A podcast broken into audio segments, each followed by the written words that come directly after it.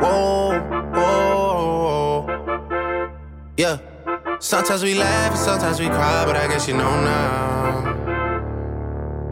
baby. I took a half and she took the whole thing. Slow down, baby. What is up, guys? We took a Welcome trip, now we on your from block, the and it's like a nosebleed. Um, the NFL season marches on, and it does so without our beloved Philadelphia Eagles. Uh, my name is Vince, coming to you live with, uh, well, I'm actually virtual, but uh, Ty is in the studio doing his thing. Uh, Seamus and Pat are dealing with a personal matter, so, you know, we wish the best to those guys. But someone had to be here to memorialize the Eagles season, which ended in a way that I'm lacking the words to describe, really, because calling it like an embarrassment doesn't necessarily do it justice.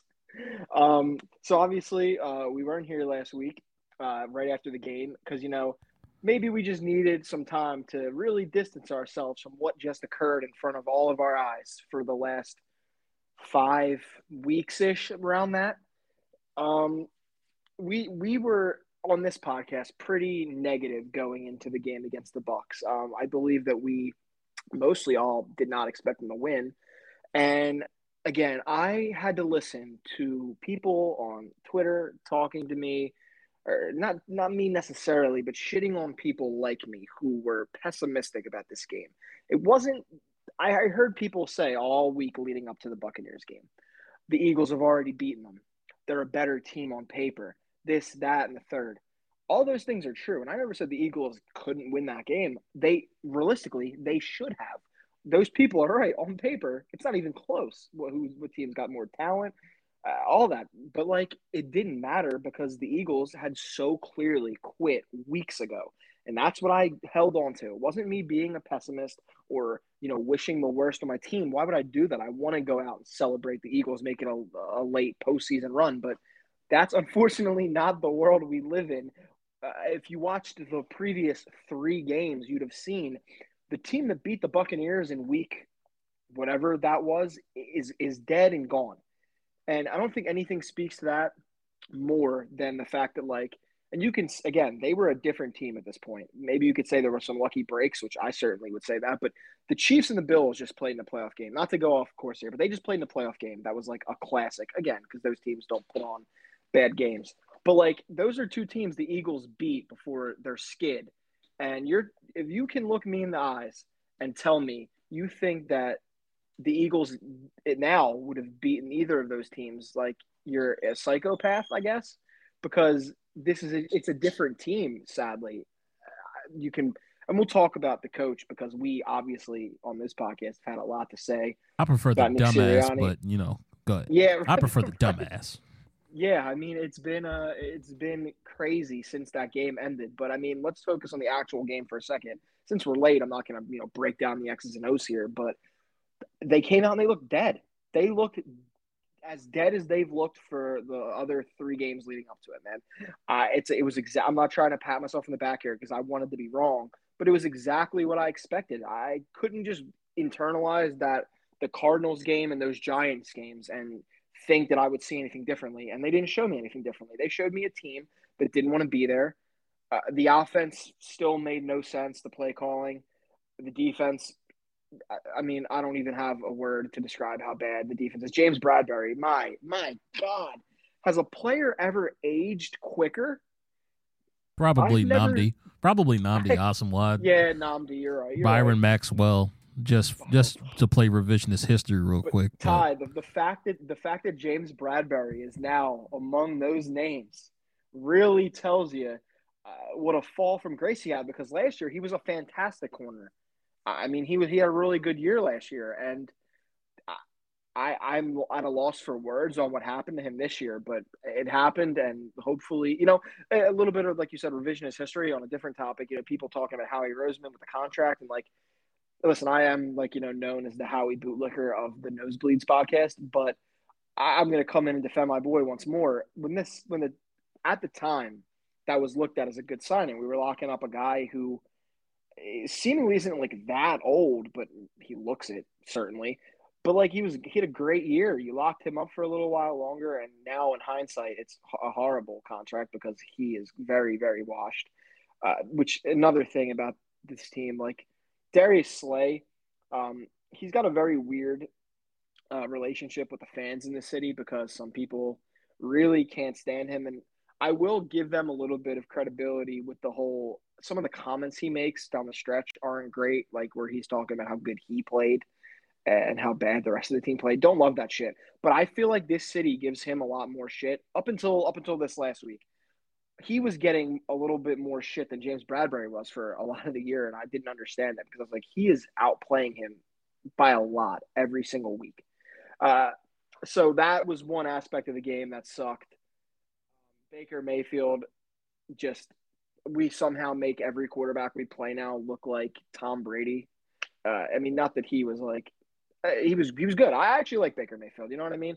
Uh, he he he is an interesting story. I don't hate that guy, but but he shouldn't we, look like right, the way he, he looked against us. Exactly. And and I guess for me, that's probably the most frustrating part about this entire season is that we've made quarterbacks like damn near look like Tom Brady in his prime. Like Joe Montana like resurrected his career and just yeah. came back slinging dimes all over the damn field. I mean, it's absolutely it was absolutely an atrocious season by far. And, and listen, you, you you called yourself a Howie Roseman bootlicker. Um, screw it. I'll lick the other boot because look, look, I need it people people like to play revisionist history and be like, "Oh, I wouldn't have signed James Bradberry that much money. I wouldn't have signed Slay." You can't think that way in that moment because, like you said, in that moment, that was a good deal. Bringing back Slay and Bradberry after the years that they had was a good deal. Like there, nobody said that that was going to be a bad deal or that was going to bite us in the ass down the line.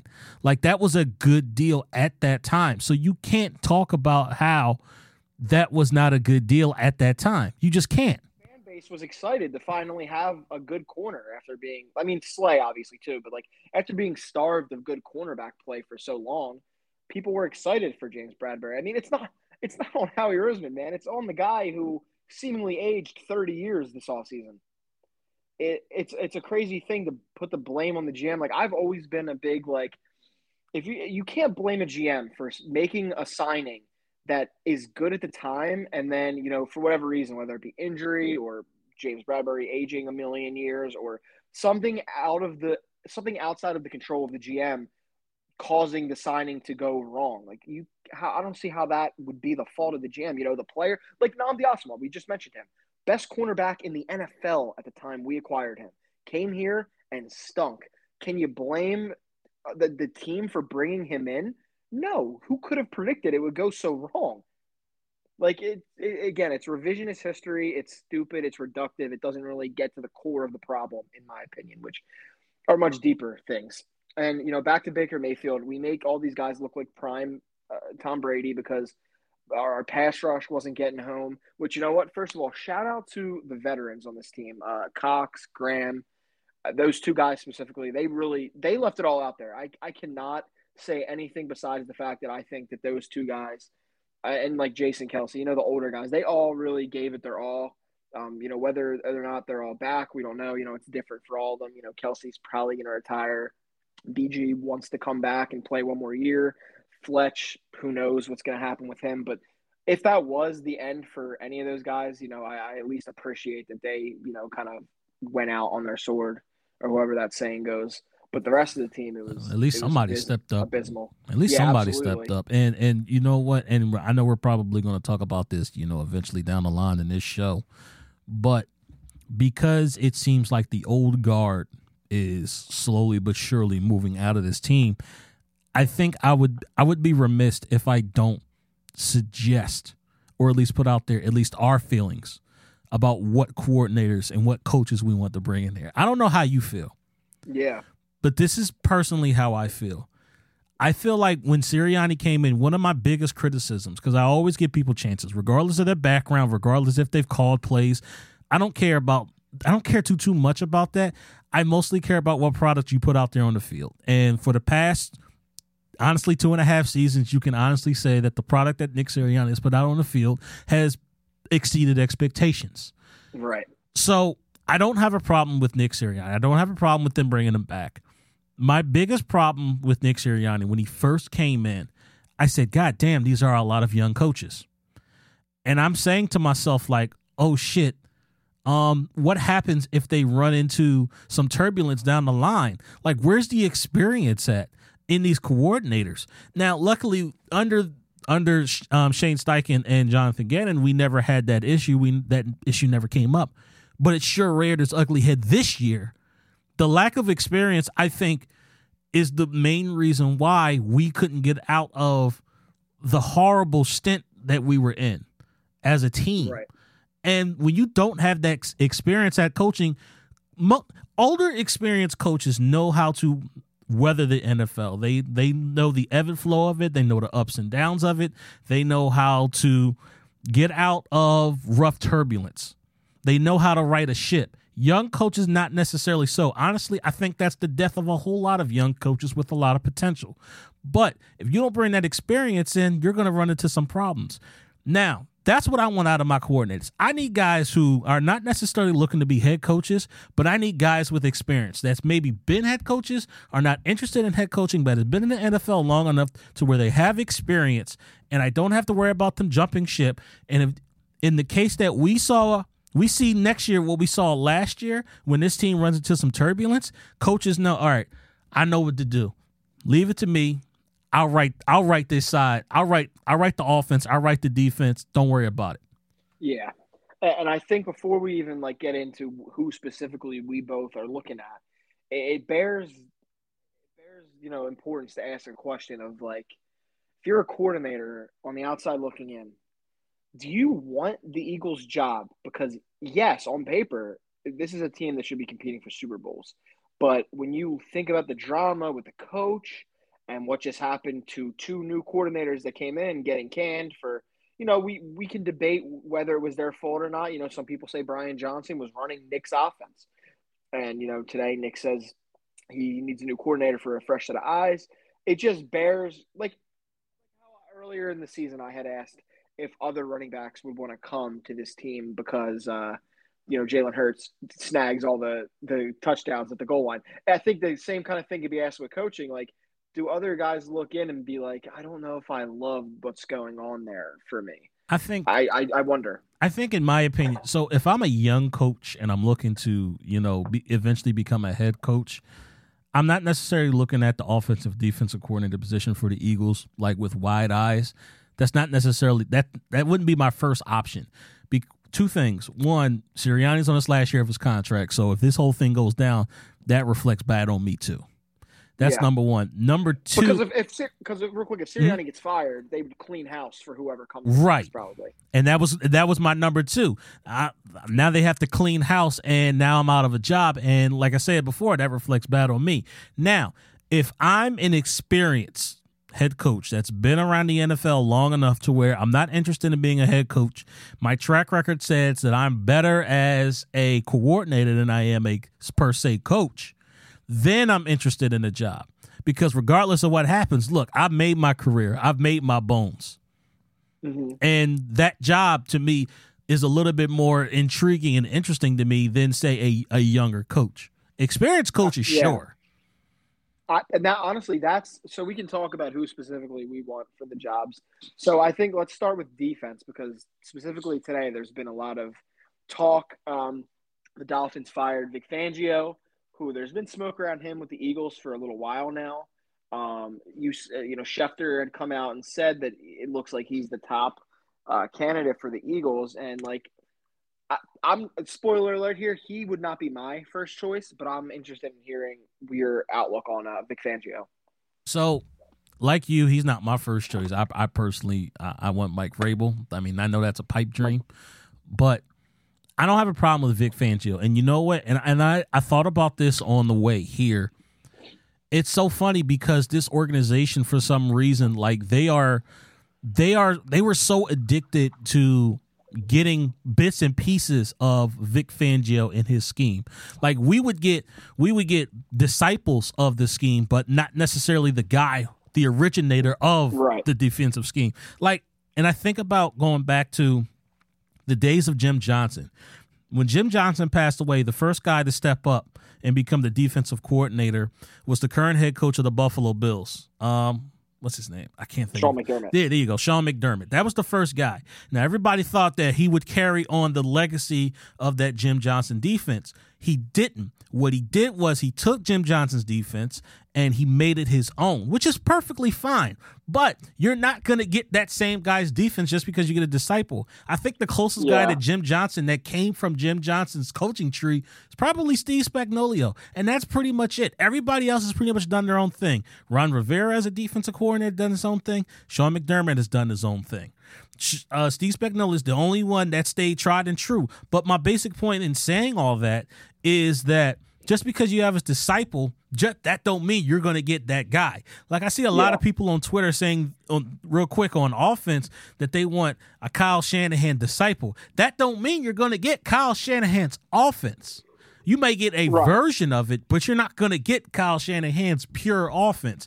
I I don't mind the fact that we're that if they do pick up Vic Fangio, I wouldn't mind that at all because we're getting the originator, the original guy, and I don't Yeah. mind that at all. Yeah, I, I definitely relate to what you're saying. Vic Fangio, and I I know that what I just said could be taken as I don't want him. That's not what I mean. He's not. He's not my first option. I think. Per, I think my first option, personally, you actually just mentioned him by name not that long ago. I would love Ron Rivera. I think I wouldn't mind that. I think Ron Rivera as a defensive coordinator would be great for this team because I think with Nick as the head coach, um, you know, he's a younger guy. He's more quirky, you could call it. Which again, these things are not problems. I don't want to seem like this podcast where like um, jumping ship because you know Seamus has always been the way he is with Nick Sirianni. But me, Pat, and even you, we always you know took up for his quirkiness and. I'm not going to act like it's a problem now because it's it's fine. It's other things that are problems with Nick, and we'll we'll get into those. But he is the way he is, and I think having someone like Ron Rivera, who's a bit more of a hardened, veteran, defensive-minded coach, could be a good way to balance it out because coaching in the NFL is, weird because like you have to relate to these guys, and you don't want to come off like too much of a disciplinarian, but at the same time, they need someone that like for lack of a better word, like forces them to respect. them. Exactly. And I think Ron Rivera would be very good, and Vic Fangio probably too. But I think Ron Rivera would be great in that role to kind of counterbalance the youthfulness of Nick. And I think also that's another reason why I want experience at my coordinator positions because, like I said, Yeah, the old guard is moving out. I think if everything comes to fruition like I think how everything's going to come to fruition, we're only going to have one 30 year old guy on the roster come next year, and that's Lane Johnson. There's going to be a bunch of sh- a shit ton of young guys, no experience whatsoever. And you you're going to need older coaches who's been around the NFL that can guide these young guys and like you said, demand that respect out of them because at the end of the day, look, you may be young, you may be flashy, you may be fast, you may have your youthfulness, but guess what? I've coached so and so. I've coached this person to a Pro Bowl. Right. I've won this many rings as a coordinator, as a coach. So guess what? I have the experience to take you where you want to go. So you best listen to me. yeah, exactly. I don't. You you just made me think of something that I've been thinking about. Um, this is kind of not going off topic, but Bill Belichick has been interviewing with the Falcons, and when I read about, which first of all, that's an interesting landing spot for him if he does go there. But I was just thinking about when I read the word interviewing Bill Belichick, it just made me laugh because, like, all I could think of was like, could you imagine a group of people for a team interviewing Bill Belichick? Like, what what do you what do you even say to him? What do you ask? Like, all he's got to do is put his six rings on the table and be like, I have more football knowledge than every person in this room combined. Like, Hey Bill, what do you made- bring to the table? Boom. Right. Six shiny just- fucking rings. It just made me laugh because that's all I could think about. Like, dude, Bill Belichick knows more than football about maybe anyone alive. Who the hell is qualified to interview him about why he deserves a job? I just thought that was very funny. But um, as far as like the whole older coach with experience goes, I honestly think the same way on offense because I am not entirely opposed to bringing back Frank Reich. No, I, am not. I would. I would actually be for that. I don't mind Frank Reich either. I would not mind Frank Reich because, like I said, I, I need experience, and I think he's yes. better people, I mean, I saw a couple people on Twitter like, "Oh, why you want Frank Reich? He's horrible as a head coach." Let me tell you something. There's people a, forget that that's a difference. There's a big difference between being a head coach and an offensive coordinator or a defensive coordinator. Just being a coordinator, you are only worried about that side of an entire team. Just eleven to like maybe a couple yeah. extra guys that may come in for substitutions. That's I mean, dude, it. Look at look at someone like Dan Quinn fantastic defensive coordinator, bad head coach. Look at uh look at Adam Gase, man. Adam Gase, when he was an offensive coordinator, was looked at as like the next great offensive genius mind in the NFL. He became a head coach and his coaching career fell apart. Like some guys are just better suited to being coordinators. And Frank Reich is probably that. No disrespect to the guy, you know, you just are good what you're good at. And anyone that's like, oh, he was a bad head coach, we're going back here, it, it, that's it just there's no correlation there. Exactly. And I, I think it is an interesting, you know, we're talking about coaching. Nick was asked today at the press conference a question that I've been asking myself for the last couple of months, perhaps. Um, he was very directly asked, Your defensive coordinator is going to run the defense, and your offensive coordinator is going to run the offense. What do you do? And he answered it by saying, basically just having a little bit of a hand in both and overseeing things and make making sure things go well. And like I'm gonna be honest, I don't hate that, but it, it's very dependent on things going well as opposed to going bad. Because if things are going bad, that quickly turns into what it was at the end of last year. What the fuck do you even do, Nick? Like to justify being here. But if it's good, like that just means he's maintaining the vibes in the locker room and all that shit. We've we we saw it potentially go bad at the end of the year. I mean, I think it does speak to a lot of the belief that this team and like players and front office must have in Nick. Uh, I think it's kind of safe to say that he probably didn't lose the locker room because, I mean, Jalen's a whole different story. We'll talk about that. But the veterans came out and supported him. You can, it was probably fake, who knows? But AJ did attempt to come out in support of him. And I just don't think that Howie and Nick would, uh, Howie and Jeffrey would keep him around if he truly lost the locker room. So I do have a little bit of like renewed hope there. But all, all I'm going to say, as far as this whole, I oversee the whole team thing with no direct role in either. You better hire good coordinators and shit better go well because if not, that is going to become very old very quick. Now, I, I, I totally agree with you that you better hire the right coordinators. Now, I, I have absolutely no problem with you saying that. Now, my thing is that I don't think there's anything remotely wrong with that like in any way, shape, no. form, or fashion. Because I'm thinking about two guys. I'm thinking about two coaches in the AFC North that basically run their team like that, and that's Mike Tomlin, and that's a guy that's in the AFC Championship right now, John Harbaugh. They don't. Mm-hmm. They don't call plays on offense or defense. They're not considered offensive defense guys. As a matter of fact, I think they respect. I know for a fact John Harbaugh was the special teams coordinator with the Eagles. I, I believe Mike Tomlin was a special teams coordinator for another team before he became head coach of the Steelers. So I don't have a problem with Nick Sirianni being the CEO. And I and yes, that is a concern that you have to bring in the right guys. But this yeah. adds to the reason why you want experienced coaches and not necessarily guys that are young and are looking to become a head coach in the NFL because then you're going to have to deal with a lot of turnaround on the offensive defensive side of the ball. And when you have young guys, you need to establish a culture. And in order for you to establish a culture, um, continuity needs to happen. So yeah. I personally don't have a problem with that. And even with them possibly going in the direction of Vic Fangio, I don't have a problem with that because that's con- that's um continuity. I know Vic Fangio isn't going to be a head coach ever in the NFL yeah. again.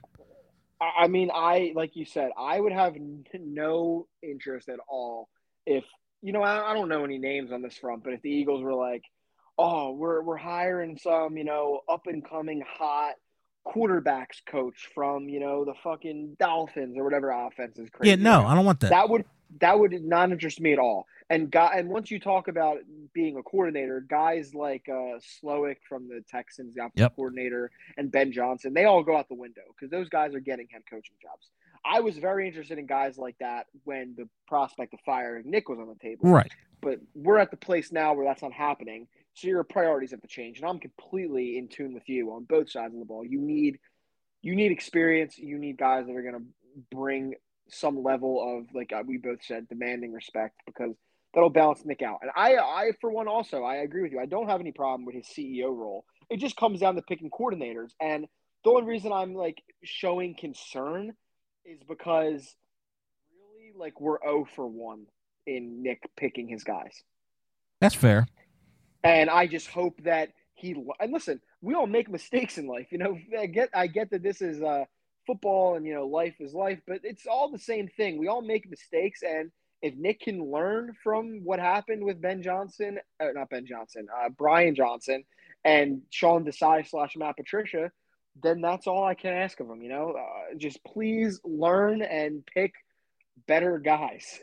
I think that's honestly, yeah, I agree with you. I think that's what I honestly just. I, I truly hope that you really learned your lessons from dealing with Brian Johnson and from dealing with Sean Desai slash Matt Patricia. Not only that, but like I'm more disappointed in the Sean Desai hire because immediately after they hired the Sean Desai, I remember when they hired Matt Patricia and they like like a defensive quality assistant. It was like they gave him some stupid position, and I'm saying to myself, that's in just in case he fucks up break open glass option. Uh, yeah, right. That's exactly I mean, Sean, what that is.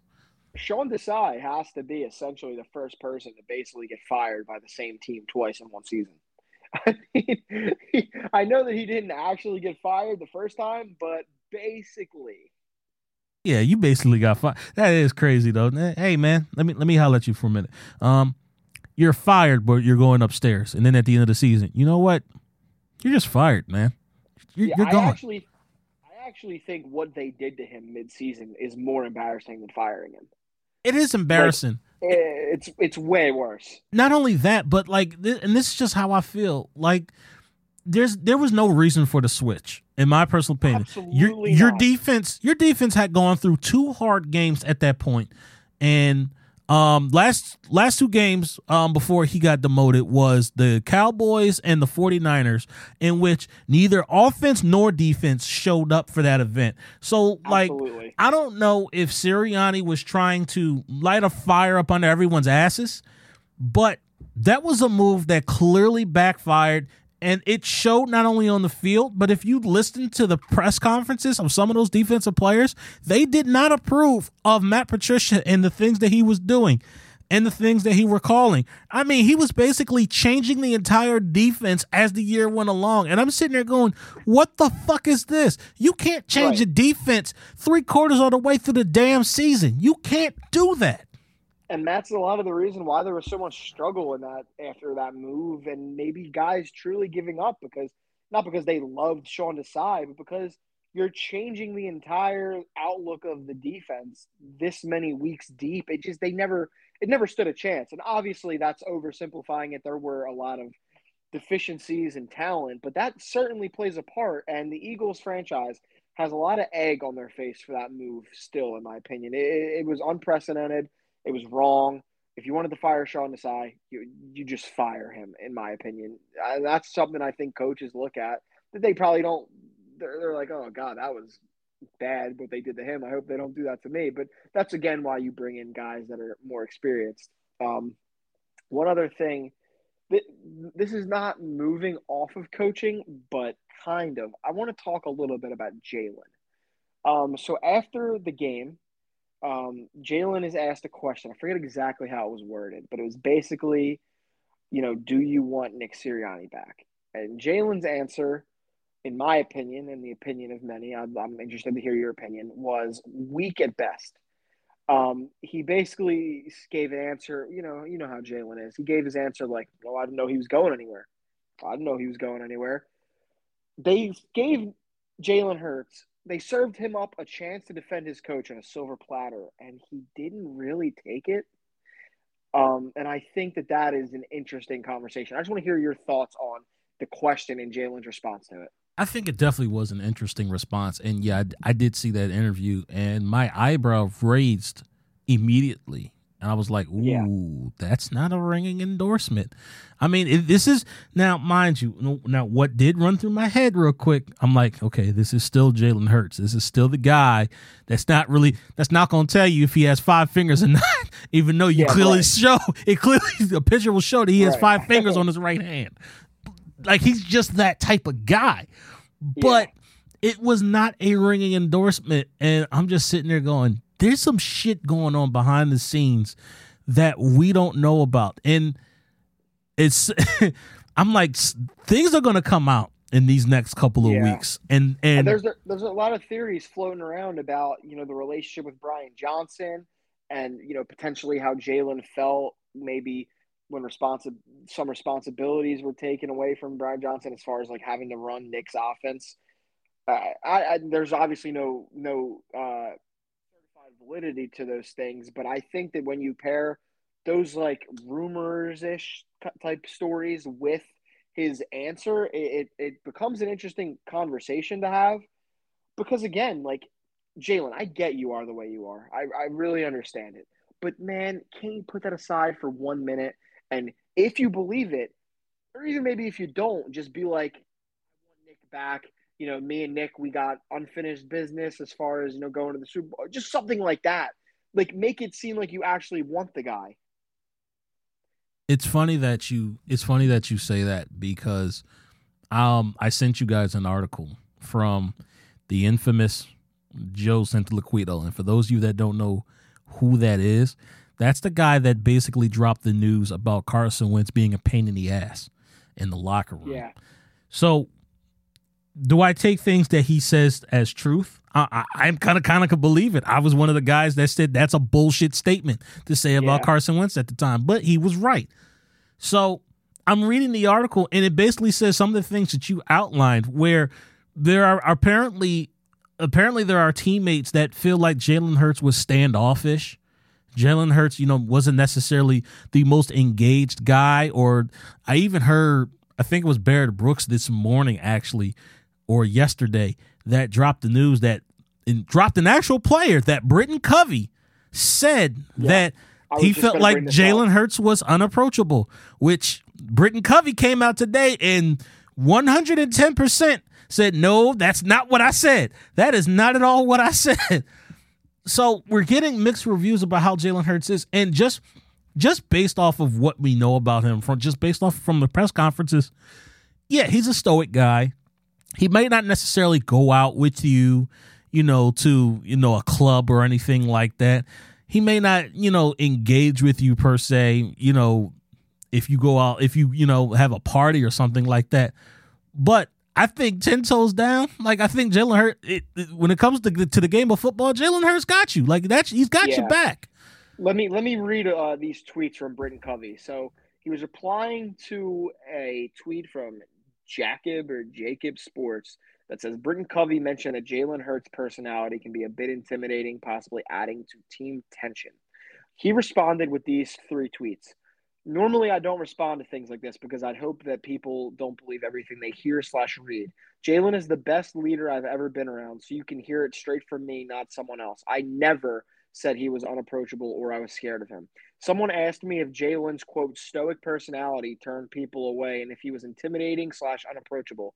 To which I basically said that I've had coaches that were like that in the past, but Jalen wasn't like that. And in the moment you talk with him, you realize how approachable he is. I truly don't get this narrative. Jalen's authenticity is what makes him a great leader. He'll eat lunch with the quote lowest ranking guys on the team, like myself.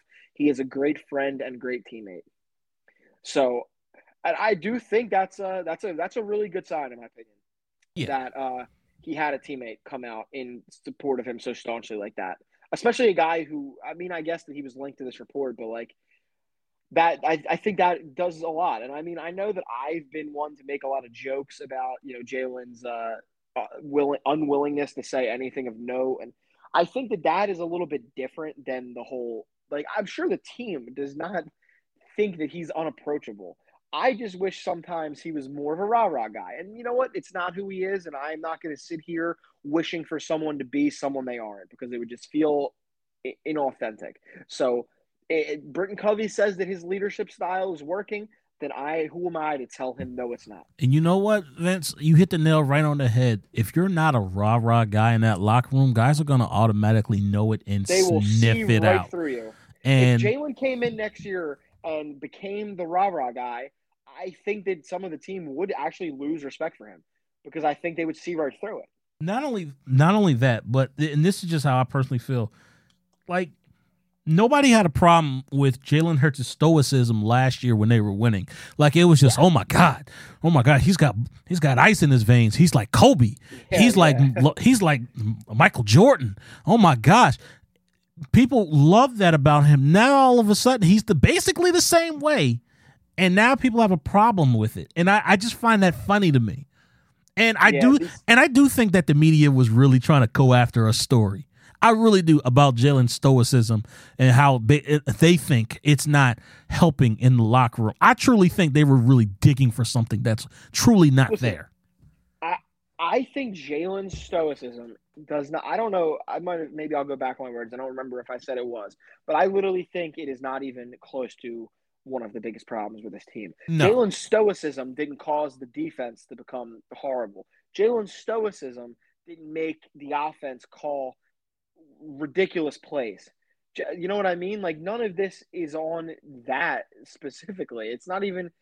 It's it's really not a, an issue to me anymore, especially after hearing you know Britton come out in support of it. Like I think that he just is who he is, and I've always been you know guys should be who they are. Like it's one thing with Nick Sirianni. Like a big debate is on whether or not he should continue to act the way he does in the sideline. You know, talking shit to some other fan bases and stuff. And you know, that's a debate we can have, and maybe he shouldn't go that far with it. But I am a big proponent of guys should be who they are, and I don't want Nick Sirianni to change who he is, and I don't want Jalen Hurts to change who he is. I, I think that I think that it can work. Like Jalen's issue was not his personality. In my opinion, Jalen's issue this year was that he clearly regressed.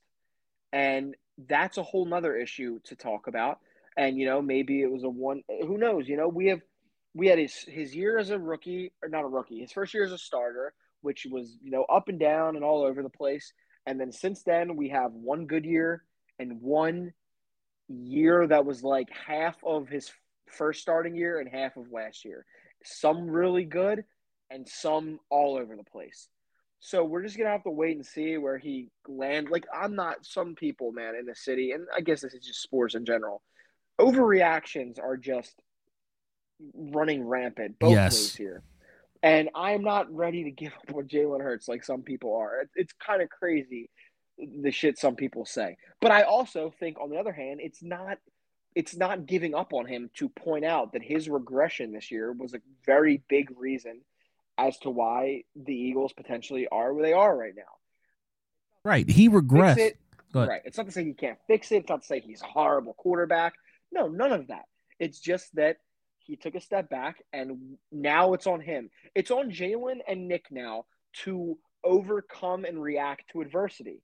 And for for Nick at least, this will be the first time he's really reacting to a lot of adversity. Jalen has been through this shit. Jalen got benched at Alabama in the national championship. Jalen is used to adversity. So I I for one am very confident in the way he will bounce back. Nick, it's more of an interesting one to see because this is the first time he's really going through it. But Jalen, I think the people that are writing him off right now are going to eat a lot of shit next year when he comes out and he looks good again. And listen, people, yes, he regressed. And you know what? That's okay. You don't think Happens. for one second this year is not eating at him. I mean, that fir- that first year with him as a starter, all I kept hearing, and this was during my, my WIP days, all I kept hearing people was he can't throw a pass. What did he Right. do in the offseason? He developed as a passer and became runner up to MVP. And honestly, he probably should have gotten MVP. I think him I think him um, being out in that Saints game is utter bullshit, but whatever. I digress. He should have got it. He should have got it. You don't think I- and then this man comes back this um you know upcoming year and he has a picture of him being covered in red and yellow confetti in his phone that gets leaked. You don't think for one second that this season is eating at him alive and that he is going to do whatever it takes to come back not only better but a stronger quarterback next year? I have all the belief in Jalen Hurts that he's going to come back better than he was last year, better than this past I mean, season. Again, the touch on adversity he's been through. Jalen Hurts got benched in the national championship game, transferred schools, and if it wasn't for one of the most historic college seasons ever by Joe Burrow, could have won the Heisman that following year. Uh, he was he was at in New York. He was the top three finalist in Heisman. I, I'm pretty sure he was number two. I don't remember exactly. He might have been number three. But like he's reacted very well to adversity before, so I'm not giving up on him. I have no reason to. But ah, man, it's it, just to write like a final like kind of in memoriam on this Eagles season. Um, it was one of the worst collapses that probably the worst. Eh, you know how we always joke with the Sixers and yeah. all the shit they've done to us. That was worse than anything the Sixers have ever done. The only thing that was is comparable is probably the 2021 Hawks series, but this this might be this might be worse, and it's definitely worse than anything else the Sixers have put me through. So it's going to take a little while to get over the emotional damage. Yeah, and but like, go ahead. Yeah, and that's okay. And like that's listen I don't think for one second that from Howie Roseman to Jalen Hurts to Nick Sirianni, I do not think this season is just going to be swept under the rug. I do think that this yeah. season is going to eat at every single last one of those guys alive. Like I, I, I don't think we're gonna come back next year and just be like, you know, ho hum, oh, this is going to be a flush of a year. I truly believe that they are going to be working to the bone, working their asses yep. off to improve this roster as much as possible let putting on our positive cap for a second here, like like to just bounce back off what you're saying, like I just want to remind all the Eagles fans out there, like how it, realistically, when you look at it, how spoiled we've been since like the mid 2000 or even 2000. Like we've been spoiled as a fan base. Yes, I know you could say, oh, we only got one Super Bowl, but like the Eagles are constant for the most part. There are some down years in there, but for the most part, the Eagles are one of the most consistently winning teams in football right now. They win they they normally they win at least a playoff game. They make the playoffs every year almost. Like we've seen this team and franchise be extremely competent, extremely winning, and I have faith that this franchise just will bounce back, man. I just I do. They've shown me. They've given me lots of re- the Sixers have given me reasons not to believe. The Eagles have given me reasons to believe that they can bounce back from something like this let's just put things into perspective here. The Detroit Lions are going into their first NFC championship game in 30 years, I think I saw. Exactly. In 30 years, we've gone to the NFC championship game. I want to say six. We've been to the NFC Championship game eight times in that span. That is eight exactly. out of thirty times. Guess what? That that's a pretty good percentage, people. I need people to understand how much of a good percentage that is. Jeez. People want to boil down success to just championships. And don't get me wrong, that's why you play the game, that's why you watch the sport. But like we could be Browns fans or yes. Bears fans. Like, would you rather that? And by, I, I, I wouldn't by the way, that's approximately a 27% clip over the past 30 years that the Eagles have been in the NFC Championship game. That is the most of any team. Exactly. And So, all this to say, have some faith, guys. Like this season, listen, I, I know it might sound funny coming from me. I was top pessimist at the end of the season, but it's over now. We've had a week to reflect. We're looking forward to next year. Let's believe in our guys and that they can bounce back from this. And if if they don't, then there's a lot of changes that are going to be coming, and it's going to be interesting to see. But at least me and you we we got faith here. But um, so that that's about it for the Eagles season. I do want to touch a little bit on. There are some other things going on in Philly sports. You might have heard of a certain guy named Joel Embiid. Uh, he scored a couple points the other night. But real quick, I wanted just to talk on the rest of the NFL playoffs. Um, I'm all in on. I don't know what Ty. I want to actually get this from you first. What team are you in on? What team are you rooting for? And that's left. I would be remiss if I don't say that I want the Detroit Lions to win it all. I mean, if there's one franchise that deserves it all, it is that Detroit Lions fan base. I mean, to suffer as long as they have, to go through the seasons that they've gone through. Matt Stafford getting hurt, Calvin Johnson retiring out of nowhere, Barry Sanders retiring out of nowhere. They they need something good to happen to that fan base. Absolutely. I will be rooting so hard. Plus, I hate the 49ers and their fans and their yep. and their sportscasters. I, I, I still fucking hate them. De- so Detroit Detroit lands at number 2 for me. I'm I'm I hitched my wagon to the Ravens, man. I that, that might sound bandwagony, but I I've just been a big fan of Lamar Jackson since college. Like I, I'm just I love watching him play. He's electric. Uh, I've I've loved to watch him overcome all the bullshit that's been thrown his way as far as the doubts that are cast upon him. And let's let's just keep it honest here. The fucking racist dog whistle of calling him a running back and he's not quarterbacky enough and all that shit.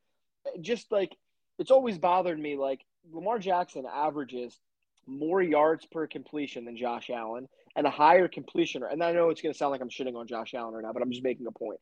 More yards per completion and a better completion percentage than Josh Allen. But I never hear anyone call Josh Allen a running back or that he can't throw the ball. It just it's always sat so wrong with me. I'm a big fan of Lamar.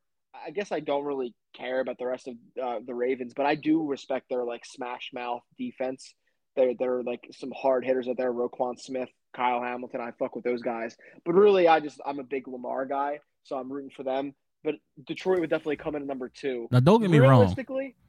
Don't get me wrong. My heart, my heart wants Detroit, but my mind, oh, definitely Baltimore.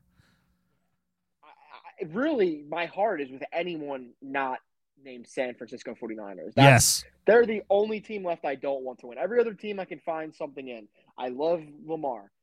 I'd, I'd be happy for the city of Detroit.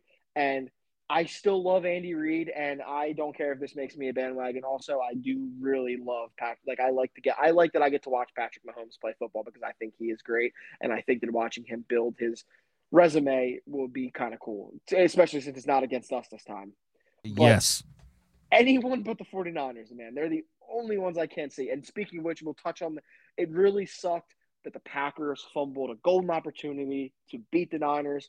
It really makes me believe. I already bet on Detroit this week weekend to I bet on them to cover, but I think they could flat out win if they play that same Niners team that played against the Packers. I don't see how the Lions don't win. Brock Purdy is still a glaring hole in my opinion. It's not to say he's not good because I think he is perfectly fine. I've given him respect in this podcast before, but I just don't believe in him in these big moments. I, I just I don't think he's got it in these big moments. We'll see. He could. He still has the uh, the chance to prove me wrong, but also there's a chance Deebo Samuel doesn't play. I would lean towards he's going to play just because I think that he'll want to be out there. But if he doesn't, or even if it's a hobbled version of himself, the the Niners went on that 0 3 skid this year without him. Not to say I was the only reason, but it was the common denominator in all those losses that he was not there. So that should be an interesting game. I'm very excited. I, it still sucks to me the Packers couldn't close that out. I just um, don't need to hear any more excuses from 49ers fans. Like, look here, I, we won the damn Super Bowl with a backup quarterback. All right, step the fuck up. All right. I'm so tired also of them trying to rewrite history about uh, last year and how, oh, look, the Niners went further, so we would have last year too. Shut the fuck up. Two different teams, two different seasons. That is an insane thing to say about two different teams, man. They're just two different teams now than they were last year. So that if you're a Niners fan, you're saying that you're that's honestly kind of sad that you're clinging on to that. If that makes you feel better, I guess fucking more power to you. But that is so sad. But um, they're also on the other side. The Chiefs and Bills had a, another classic playoff game. Um, everyone, you know, was anticipated following their first game, which obviously, you know, was so good it spawned a new rule about overtime. Um, this just continues to be basically Tom Brady versus Philip Rivers, basically, because Josh Allen is fucking good, man. I know I shit on him on this podcast a lot, but he is really good, and he just can't beat Mahomes. That they just can't, and he did everything he could, man. Those Bills receivers, Jesus, man, did they drop some passes that should have been caught? Stefon Diggs, we were just talking about. Uh, James Bradberry becoming aged overnight. Stefon Diggs looks completely washed at this point. I mean, he he looks like a non-factor out there. So Josh Allen did all he could. What a game that was. Um, Tyler Bass. I, I heard someone have a take. It was kind of funny. They were like, Tyler Bass missing that kick is almost better if you're a Bills fan than Mahomes marching in the field and beating you again. Like that would probably be worse for your morale. Dude, either way, it's pain. It's it's pain, yeah. man. Because that's another. Buffalo is another franchise that's just suffered through bullshit and it's been completely and utterly unfair. I mean, four straight Super Bowls in the 90s and then to not even sniff a Super Bowl because you have the dominance of the Patriots and Tom Brady for like two full decades. I, I don't know if I'd be walking this earth anymore if the Eagles went to and lost four straight Super Bowls.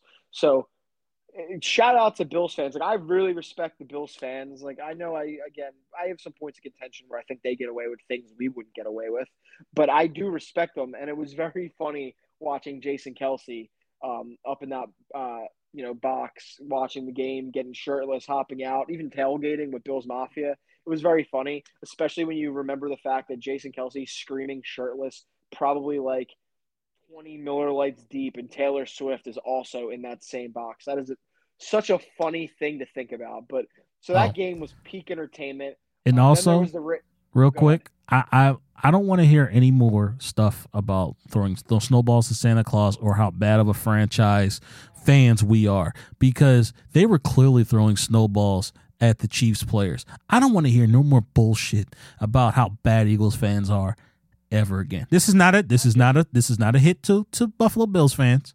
I'm just putting that out there.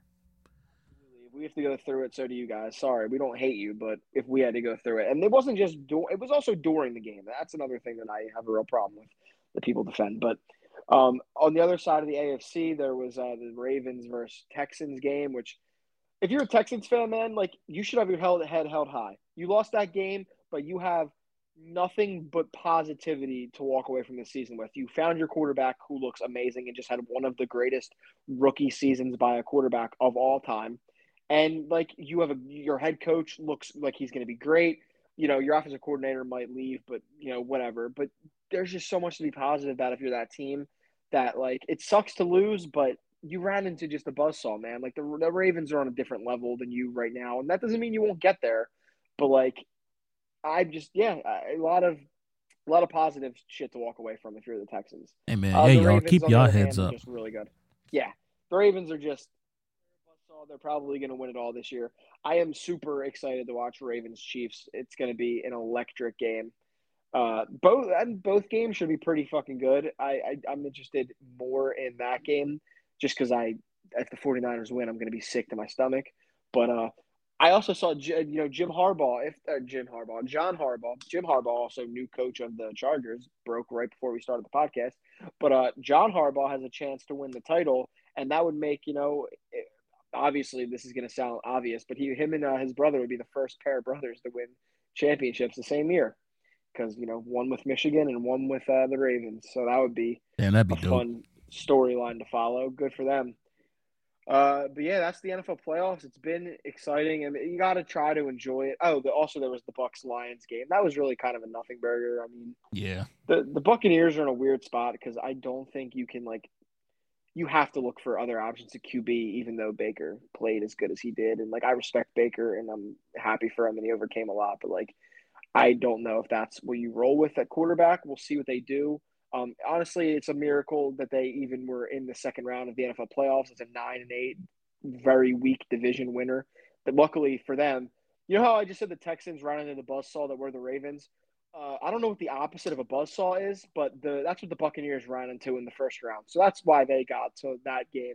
So you know, I guess props to them. And the Lions, like we already said, it's just awesome for their fans. Jared Goff looks good. The whole team just looks good right now. I really hope they beat the Lions, but it's been hard to enjoy knowing what happened to the Eagles. But I've still been just enjoying some good football that's been happening because we've been getting some good games here. Um, before we wrap up, we got a little bit of time left. I'd I'd be remiss, like I said, if we didn't touch on that that guy, that uh, seven footer from Cameroon who just scored seventy points against the San Antonio Spurs. Man, I, I got home from good work lord. and the game had already started by the time I got home from work. But I tuned in for the whole second half and a little bit of the second quarter, and man, I just I don't want to go too long on this, but I just want everyone to appreciate right now what we are witnessing from Joel Embiid. It's one of the great. We're witnessing one of the greatest basketball players ever put together one of the greatest seasons ever. I am so angry because I want to say a couple of months ago, I said to my wife, my wife came to me, she said, I want to go to another Sixers game. I said, All right, cool. And I saw the Uh, Spurs no. game, and I was like, you know what? That's a good game. I think we could go to. And I was, and I couldn't do it. And I was just Oh, like, man. you know what? Ah, we'll, we'll catch another game. you'll be Embiid- telling that story forever. Embiid's gonna Embiid's not gonna go off. Embiid that'll be fine. I am kicking my own ass right now because I should have got the damn tickets when I saw them.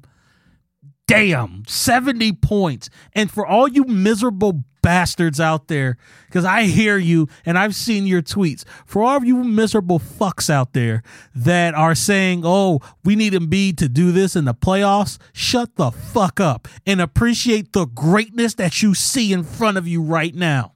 I think too many people don't understand that guys, you just you don't do it till you do it. There was a time in this league when LeBron James was a laughing stock for having no rings until he fucking did it. There was a time that Giannis, you know, was doubted for his playoff performances until he did it. Jokic, same treatment. He got that shit. Oh, you got all these MVPs and no playoff playoff wins or series wins or whatever, and then he did it. So like it's easy to say that shit about Joel Embiid right now because he hasn't done it yet. And you know what? Maybe he won't. But like we, who the hell are we to say we can't see the future? So guys don't do the damn thing until they do the damn thing. So let's just wait and let's see. And I thought, you know, another place where you're going with miserable people out there, if you like, so this is the way I put it. I'm a basketball fan. Now, obviously, I prefer my team over all other teams, but at the end of the day, there aren't even really that many players I hate. I guess a lot of people hate Joel Embiid, but like if I see, for example, like if, if, as long as we're not playing them, by the way, if like Jayson Tatum goes off for if he went off for seventy points, I would be like, God damn, like he's good. I would enjoy it because right. I enjoy hoop. I enjoy hoops. But meanwhile, for Joel Embiid, you have people on Twitter that hate the shit out of him, free throw merchant, this and that. And it's just ridiculous. Like I swear those people don't even like basketball because like how can you love basketball and not love watching a guy go for 70. And for all the free throw merchant people, spare me with that shit because Giannis averages the same amount, if not more, free throw attempts per game. The only reason Joel Embiid gets shit is because he makes them at a high clip. Shaquille O'Neal, if Shaquille O'Neal would have shot the percentage that Joel does from the line, I guess people would have bitched about that too. But like that's the only reason why he gets shit is because he makes the free throws. If you actually watch the games, the dude gets fouled because no one can guard him. There's nothing you can do. There's no way to guard Joel Embiid because he can hit threes. He can hit mid- first of all, his mid-range shot is damn near a layup. By the way, this season his mid-range shot is is unreal.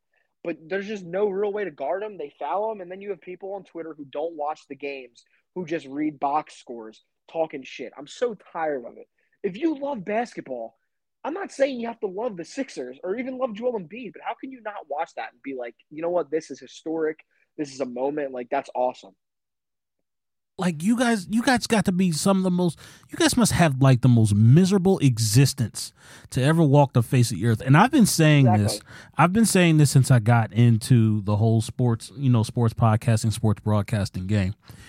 For all y'all that are always complaining about how Joel Embiid has these empty points, this, that, the third, and other. Let me tell you something right now. You better appreciate the man while he is playing now, because there's going to come a time when you don't have that greatness anymore. We are witnessing greatness, and you better appreciate it now while it's here, because the moment it ain't here, y'all gonna have some serious problems. Yeah, I don't have all the numbers like on hand right now, but I mean some of the stats you're reading about Joel Embiid's season, it's like I don't understand how people don't appreciate this. He's he's doing things that have only been done by you know that typical group of guys you hear, like the Wilt Chamberlains, the Michael Jordans, the Kareem Abdul-Jabbar's. He's he's putting up numbers that are being compared to them. The dude is averaging 35 points a game. He's on track to be the first center since Bob McAdoo in the 70s to win three straight scoring titles.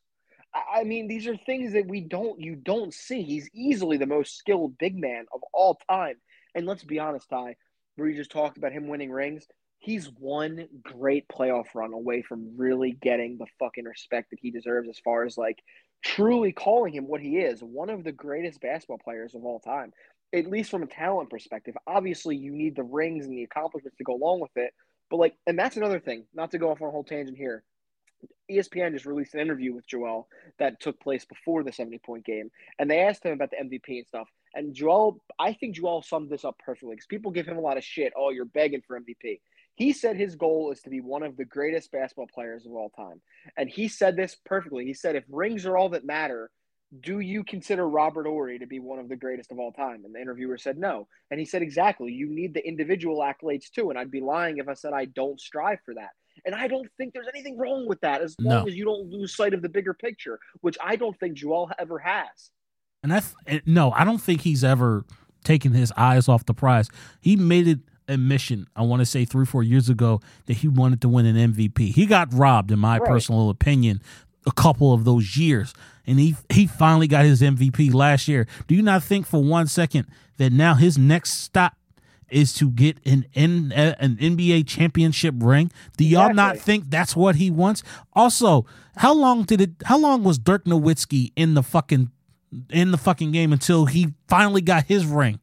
Over the over the vaunted Miami Heat he didn't do it until he did it and then when once you do it man that's just that is it i know this sounds like a like a joke i'm saying right now but it's it's serious like you just have to wait and see man and just hope that he can do it in the playoffs because i truly want like joel Embiid is is by far my favorite athlete in philly he has been for quite some time i feel like I feel like in a way, like I grew up with him just because when he got drafted in this team, I was like 15 years old, and now I'm sitting here as an almost 25 year old. Well, damn, Vince, age. And just, I know, just to see everything he's gone through, you know, all the injuries, the the loss of his brother, like everything that he's been through, to come out the other side of it and be one of the most skilled players I've ever seen, like it's some shit like it gives me goosebumps just to think about it. Like it's just awesome. Like so often a guy that struggles with the injuries Joel had to start his career, like they don't rebound from that. He did, and he's making a historic career out of it. And it's just it's so awesome to watch it. It's heartwarming, and I just I just hope that he does it in the playoffs, man. I'm not gonna sit here and say he will or he won't because I'm just along for the ride. But fuck that. Right now, I'm taking in the greatness that I'm watching on a day to day basis in the regular season. I don't care about that shit. Like the MVP is a regular season award. So spare me all the shit about the playoffs until we get there. Right now, we are witnessing one of the greatest seasons of all time. And if you can't appreciate that, maybe you just don't like basketball as much as other people who do. Yeah, well, and stop shitting on Joel Embiid. Otherwise, I'm start coming after y'all. I'm not. Absolutely. I'm not a person with Twitter fingers, but I will start coming after y'all.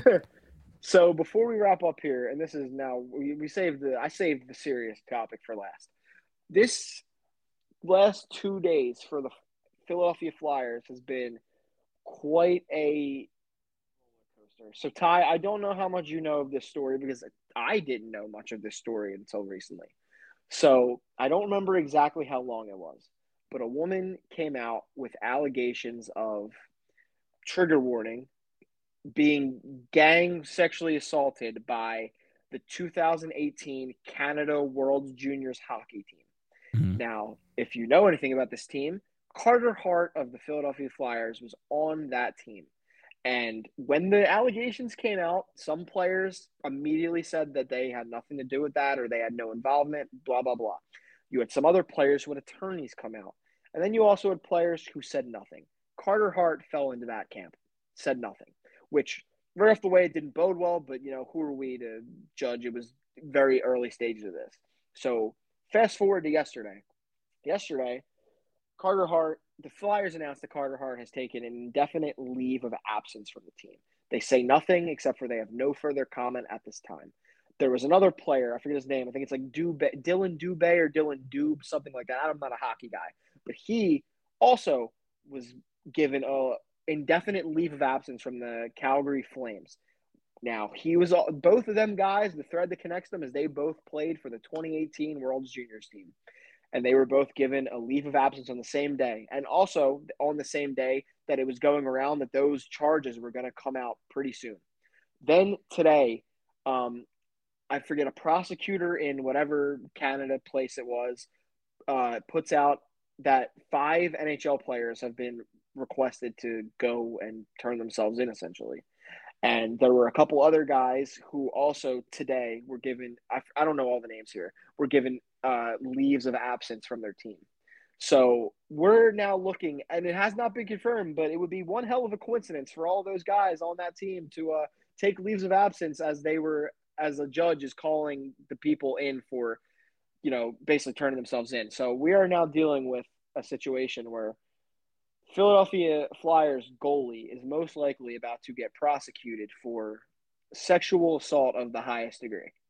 And it is a crazy, crazy story that for someone that wasn't as in touch with the Flyers as others, this came out of nowhere to me. And I, I can't believe um, all this shit. And I want to be the first to say right here, because I know people will say this and I don't. This is not me saying Carter Hart is guilty. This is not me saying he's innocent. This is simply me saying the facts on what happened. If Carter Hart is guilty of what he is being accused of, he deserves to spend a lot of time in jail and never touch an NHL you know ice ever again. And that goes for all of the guys involved in this. So at the end of the day, I'm not I'm not saying he's guilty. I don't know. These are allegations. All I hope is that justice is carried out and the victim, you know, the alleged victim here is is given justice and uh, whoever you know what I'm trying to say here. I just hope that justice is served for whoever deserves that justice. I'm not saying he's guilty. It's just a crazy ass story. Yeah, I'm not gonna say too much of anything on it because I don't yeah. know. I don't know. We don't know all the details. I'm not gonna say he did it. I'm not gonna say he didn't do it. Absolutely. I'm just gonna sit here and I'm going. I'm not even. Gonna, I'm not even gonna make a statement on it at all. I, I, am just gonna let saw, everything play out. I saw at least one or two tweets that did this today, and someone said basically, "Man, the Flyers can't catch a break. First, Cutter Gauthier requests the trade, and now this." And I just want to say to the people out there that are even thinking about combining those two things one is a guy being accused of a gang rape, and the other is a guy who requested a trade. If you are unironically combining those two things into one, you might be the biggest jackass on the planet. Fuck Cutter Gauthier, 100%. He wanted to leave here. Fuck him. He didn't want to play for us after he told us he would. Fuck him. But to compare and put him in the same sentence as someone who's being accused of that crime is utterly absurd. Yeah, I, am need I'm gonna need some of y'all to go touch some grass. Seriously. Touch, literally touch grass. It's okay to say that, like, yeah, fuck that dude for leaving Philly, but he also doesn't belong in the same sentence as people being accused of a disgusting, irrehensible crime. Like I, so that's all I got. Yeah, that's all I got to say on that. That's a bit of a deep subject, but me and Ty said before the show, we'd be remiss as a Philly sports podcast if we didn't at least mention it because it's a big story. So wanted to say that to last because who feels like talking about that? We'll see where it goes, and you know, again, if he's innocent, hopefully justice is served on his end, and if he's not, hopefully justice served on the victim's end. That's all we can say. So that's that. But uh, that's all I got for this episode. You know, uh, Ty, thank you so much for doing this with me. I Absolutely. always I always take a little bit of uh, you know pleasure when me and you get to just chop it up. Not to say I don't miss the boys. I hope that they're doing uh, well. You know, dealing with what they're dealing with right now. And uh, miss those guys, and hopefully that we'll all be back. You know, I try to make it in studio whenever I can. Hopefully, we'll all be back very soon.